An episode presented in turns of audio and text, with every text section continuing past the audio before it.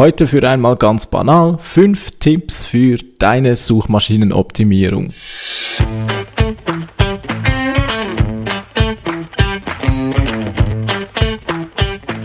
Wie schafft man es, sein Business mit digitalen Möglichkeiten aufzubauen und erfolgreich zu machen? Meine Formel lautet Suchmaschinenmarketing plus Conversion optimierte Webseite, das gibt Anfragen von deiner Zielgruppe. Ich bin Philipp Bachmann, du hörst den Business Puzzle Podcast. Hallo, ich grüße dich zur heutigen Folge des Business Puzzle Podcasts. Schön bist du heute wieder mit dabei. Wie schon angedeutet im Intro, heute fünf Tipps für deine Suchmaschinenoptimierung. Ziemlich random, ohne irgendeine Kategorisierung, nicht wirklich auf ein einziges Thema bezogen. Nein, einfach fünf Tipps, die du ganz sicher beherzigen solltest und die hoffentlich deine Webseite bei Google und all den anderen Suchmaschinen nach vorne katapultiert. Ja, ich war vor nicht allzu langer Zeit, habe ich teilgenommen an einem Online-Seminar von Sistrix. Sistrix ist ein SEO-Tool, das ja viele Dienstleistungen erbringt, um dich bei Suchmaschinenoptimierung zu unterstützen. Und die haben für Nutzerinnen und Nutzer bieten die auch die Möglichkeit an, Webinaren teilzunehmen und ja, ich war da bei einem mit dabei und bringe dir die besten Tipps und Erkenntnisse daraus mit. Insgesamt zehn sind es. In dieser Episode möchte ich über fünf sprechen und ja, gleich nächstes Mal dann die nächsten fünf. Und ja, wollen wir nicht lange um den heißen Brei sprechen, gehen wir gleich in die Materie rein. Ja. Erkenntnis Nummer eins Google hat ein sogenanntes Index- und Crawl-Budget. Was heißt das? Nun, Google hat, auch wenn man es kaum glauben kann, auch beschränkte Ressourcen, vor allem Prozessorressourcen und ja, um ihre Ressourcen optimal einzusetzen, mussten die sich auch überlegen, was machen wir, wie lassen wir den Crawler, den Google-Bot am besten laufen. Und ja, der kann, der kann nicht jede deine einzelne Seite bearbeiten, sondern, also er könnte es schon, aber er macht es nicht. Dieses Index- und Crawl-Budget, das du sozusagen von Google erhältst, besagt, wie viele Seiten schaut der Googlebot von dir an und wie viele maximal äh, zieht er überhaupt in Betracht zu indexieren? Klar, äh, vermutlich wird es schon so sein, je größer und bekannter oder je wichtiger deine Seite ist, desto größer ist dieses Budget. Aber wenn du ich sag mal, eine etwas kleinere äh, Seite bist, ja, einen vielleicht kleineren Player auf dem Markt, dann musst du damit rechnen, dass Google dir nicht gewährt, dass sie da jeden Tag je, deine komplette Seite durchforsten und alle deine Seiten indexieren Nein, du musst leider damit rechnen, dass, dass diese Crawl-Tätigkeit, also wie oft der Bot bei dir vorbeischaut und auch wie viele Seiten Google bereit ist von dir zu indexieren, dass das beschränkt ist. Das ist als Erkenntnis natürlich etwas ernüchternd und wie gehen wir mit dem um? um? Nun, du kannst dem Googlebot helfen mit einer ordentlichen Sitemap. In einer Sitemap kannst du unter anderem angeben, äh, welche, welche Seiten überarbeitet sind. Und wenn du das gut machst, dann ist Google dir auch dankbar, denn wenn Google sehen kann, welche Seiten von dir überarbeitet werden, dann werden sie wahrscheinlich zuerst diese anschauen. Und wenn du das nicht machst, dann, ja, dann geht Google einfach den gewohnten Weg und erreicht vielleicht gar nie die Seite, die du äh, eben bearbeitest bearbeitet hast. Und von daher, es empfiehlt sich, die Sitemap ordentlich zu führen. Ja. Was du auch tun kannst, ist mit der sogenannten Robot-TX Textdatei, ja, es, es, gibt so eine äh, äh robots.txt, also ähm, Textdatei, da kannst du angeben, welche deiner Seite vielleicht gar nicht indexiert werden sollen. Auch das hilft Google, das Budget besser einzusetzen. Und wenn du weißt, dass gewisse Seiten von dir sowieso äh, keinen Sinn machen in den Suchergebnissen, dann schau darauf, dass in der Robots-Datei, dass die da auch vermerkt sind. Erkenntnis Nummer zwei. Geh nicht zu weit weg von deiner Topical Authority. Nun, was ist überhaupt Topical Authority? Ähm, das ist, du erinnerst dich, das gute alte Prinzip von Google EEAT. Was erwartet Google von guten Webseiten oder beziehungsweise nach welchen Kriterien äh, versucht Google überhaupt gute Webseiten zu erkennen und da ist eben dieses EEAT, das steht für Experience, Expertise, Authority und Trust oder auf gut Deutsch, wenn deine Seite zeigt, dass du Erfahrung, Expertise zu deinem Thema hast, dann entwickelst du eine gewisse Autorität. Jetzt Autorität kannst du auch andersweitig entwickeln, dazu in anderen Episoden mehr, aber darum geht es, oder? Wenn du zu einer Autorität wirst zu einem bestimmten Thema. Das ist es, was Google in den Suchergebnissen haben will. Leute oder Webseiten, die eine hohe Autorität innehaben.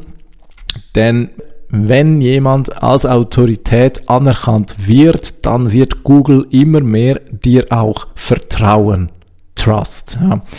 Ähm, und ja, auch das will natürlich Google. Google will bei den Suchergebnissen vor allem natürlich auch Webseiten empfehlen, denen man vertrauen kann.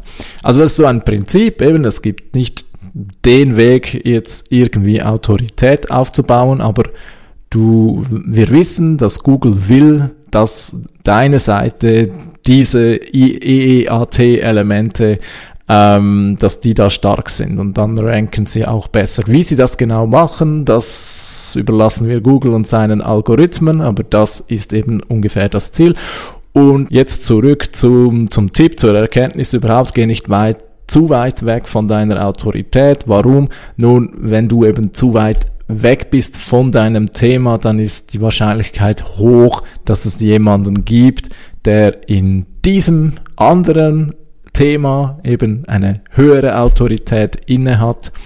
Und darum wird es für dich sowieso schwierig sein, da gut zu ranken, weil wenn es eben nicht das eine Thema von dir ist, dann bist du so in einer, naja, lauwarmen äh, Sphäre, wo du vielleicht schon auch ein bisschen Bescheid weißt, aber eben, es gibt dann eben viele Leute, die eben noch besser Bescheid wissen, noch mehr Erfahrung, noch mehr Expertise und eben damit auch mehr Autorität für das abschweifende Thema, sage ich jetzt mal, innehaben. Fazit oder zusammenfasst, äh, wenn du es nicht schon gemacht hast, dann überlege dir ganz, ganz dringend auch für deine SEO-Maßnahmen, was ist eigentlich das eine Thema, für das du stehst. Das ist für dein Marketing sowieso eine gute Übung. Äh, in irgendeinem Buch, ich glaube, es war 22 Immutable Laws of, of Marketing. Ich glaube, dort ist das in einem Kapitel sehr gut beschrieben. Es heißt dort ganz klar, wenn du ein Business bist, dann sollen die Leute, wenn sie an deine Marke denken, an ein einziges Wort denken. Zum Beispiel McDonald's, Fast Food, Louis Vuitton, Taschen, Ferrari, Autos, um ein paar wenige Beispiele zu nennen. Ja. Kommen wir damit zu Tipp, Erkenntnis Nummer drei. Case Studies sind für SEO unbrauchbar. Case Studies, sehr beliebt, oder? Wenn man auf der eigenen Webseite zeigen möchte, wie man mit äh, Kundinnen und Kunden zusammengearbeitet hat oder wie man sonst irgendwie irgendwelche Probleme gelöst hat, ist sicherlich als Trust-Element eine sehr gute Sache. Also ich sage nicht, dass du gar keine Case Studies machen sollst, Aber es ist besser, zwei bis drei sehr detaillierte Case Studies zu haben, als jetzt irgendeine Ansammlung von 100 Case Studies irgendwo fast blockartig ähm, immer wieder neue Case Studies zu haben, das ist für Suchmaschinenoptimierung keine gute Sache, denn es bringt dir kaum was.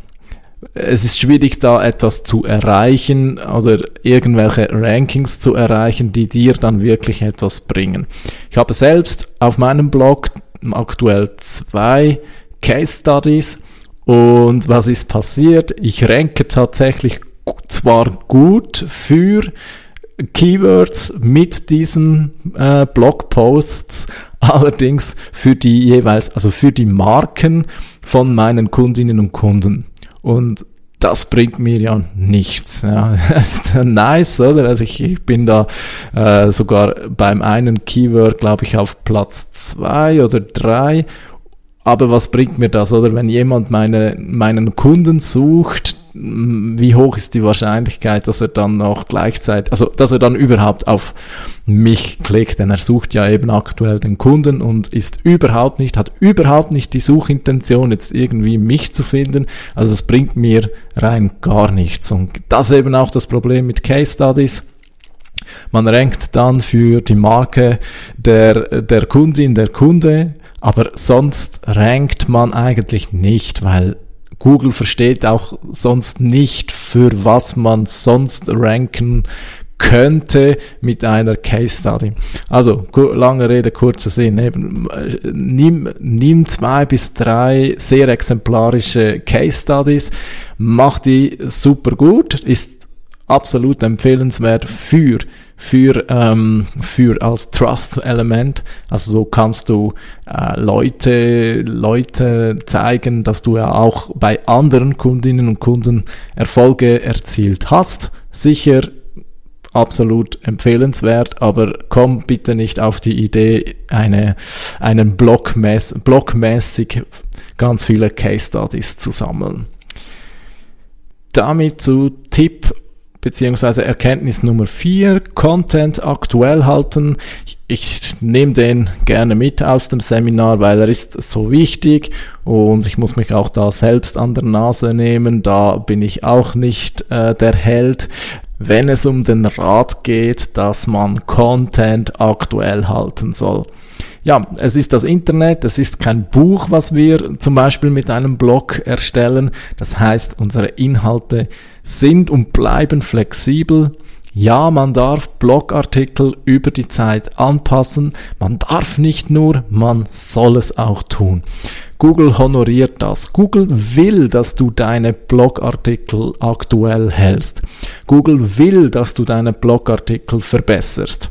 Google will, sehen, dass deine Seite lebendig ist. Ja, also wenn du eine Seite online stellst und jahrelang nichts daran machst, das sieht Google, das erkennt Google und Google findet dann, ja, okay, ist langweilig, ist da überhaupt noch jemand aktiv, ist diese Seite äh, gestorben, Entschuldigung, man, man, Google kann das dann gar nicht mehr so interpretieren, beziehungsweise es sagt auch klar, das ist äh, schlecht, ein schlechtes Signal, wenn eine Webseite sich über Monate oder sogar Jahre nicht weiterentwickelt. Und das gilt eben auch für Blogposts. Ja, also wenn ein Blogpost von dir gut rankt, dann auch dann darfst du natürlich mit der äh, gewissen Vorsicht, ja, aber du darfst auch oder sollst sogar die auch mit der Zeit nochmals verbessern oder immer noch mehr verbessern, verbessern, verbessern. Ist viel ratsamer. Also du kannst zum Beispiel auch mal äh, einfach deine alten Blogposts verbessern, statt neue zu kreieren. Das hat mindestens den gleichen Nutzen für deine Suchmaschinenoptimierung wie ein neuer Artikel. Kommen wir zum letzter, zur letzten Erkenntnis aus dem Seminar, Erkenntnis Nummer 5. Jede Seite, die nicht performt, wirkt sich leider, leider negativ auf die gesamte Webseite aus. Ja, diese Erkenntnis, mit dieser Erkenntnis hadere ich selbst ziemlich stark, weil ich weiß es zwar, aber es hat mich bis jetzt noch nie nichts bewegen können, auf meiner eigenen Seite aufzuräumen. Hm. Also die Erkenntnis noch vielleicht erklärt. Also wenn du viele Seiten hast, die gar nicht indexiert sind, dann bewertet Google deinen Gesamtwebauftritt dadurch schlechter. Ja. Ähm, du kannst es in etwa so sehen, oder? Das ist unter anderem wahrscheinlich eine Anti-Spam-Maßnahme von Google. Ja. Also wenn du jetzt, sagen wir, einen Blog hast mit 100 Blogartikeln, die alle nicht indexiert werden. Ja. Google erkennt in keinem deiner Blogartikel einen Mehrwert, der, den es sich lohnt, in Suchergebnissen zu zeigen, dann wertet Google auch deinen Gesamtwebauftritt negativ. Ja. Also du bist da ein bisschen ein, am, am Spammen, oder wenn du sehr viele Seiten hast, die eben offenbar keinen Wert haben und nicht indexiert werden, oder? Ergo, es würde Sinn machen, da aufzuräumen wenn du Blogartikel hast oder sag jetzt mal News-Seiten hast, die schon über zehn Jahre alt sind, wo sowieso niemand mehr sich dafür interessiert, dann löscht das Zeugs. Ja. Ähm, also es, es, es, es rät sich das das zu löschen. Oder? Ähm, das heißt natürlich nicht, dass wenn ein Blogartikel jetzt nicht innerhalb von drei Monaten indexiert ist, das kann viele Gründe haben, eben zum Beispiel das Scrolling-Budget, vielleicht hat Google tatsächlich einfach noch nicht verstanden. Wenn du viele Seiten hast, die nicht indexiert sind, dann überleg dir, braucht die wirklich? Google kann sehr gut interpretieren, was die Nutzerinnen und Nutzer interessiert. Und wenn Google deine Seite nicht indexiert, kann es sein, kann es sein, über, oder überleg dir, kann es sein, dass die Leute diese Seite einfach schlicht nicht brauchen.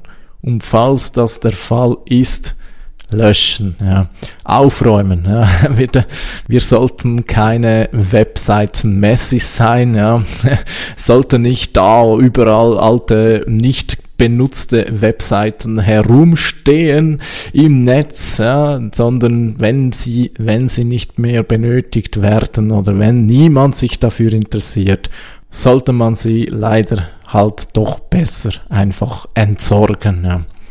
Ich tue mich selbst schwer damit, äh, das kenne ich. Ähm, ja, Werft mir bitte nicht vor, dass ich das selbst nicht mache, es hier aber rate. Ich gebe es offen zu, ich rate dazu, aber selbst weigere ich mich tatsächlich bei vielen meiner Seiten. Es sind bei mir, es sind bei mir Angebotsseiten, nicht Blogposts, es sind Angebotsseiten, die da herumschwirren, für die ich eigentlich schon einen Nutzen sehe und ich verstehe auch, dass Google es nicht indexiert, aber ich möchte es eben auch nicht löschen, weil es ist so ein, ich habe so ein, bei mir steckt so ein Gesamtkonzept, sage ich mal, ähm, in der Webseite und da gehören diese Seiten eben einfach mit dazu. Sie sind äh, als Einzelseiten noch nicht optimal gemacht, das gebe ich auch zu. Irgendwann komme ich vielleicht dazu. Okay, ich will mich jetzt nicht weiter rechtfertigen, es ist einfach so, wie es ist. Fassen wir stattdessen nochmals die fünf Erkenntnisse zusammen. Ja, Erkenntnis Nummer eins: Google hat ein Index und ein Crawling-Budget. Zweitens, geh nicht zu weit von deiner Topical Authority weg. Drittens, Case Studies für Suchmaschinenoptimierung eher ungeeignet. Viertens, halte deinen Content stets aktuell. Und fünftens, jede Seite, die nicht performt, die sollte man besser löschen. Ich hoffe, das hilft dir bei deiner Suchmaschinenoptimierung voranzukommen. Die Plätze 1 bis 10 warten auf dich. Nächstes Mal nochmals einige Tipps aus dem Sistrix Seminar. Ich wünsche dir viel Erfolg bei deinem Business, viele Conversions. Bis zum nächsten Mal. Ciao.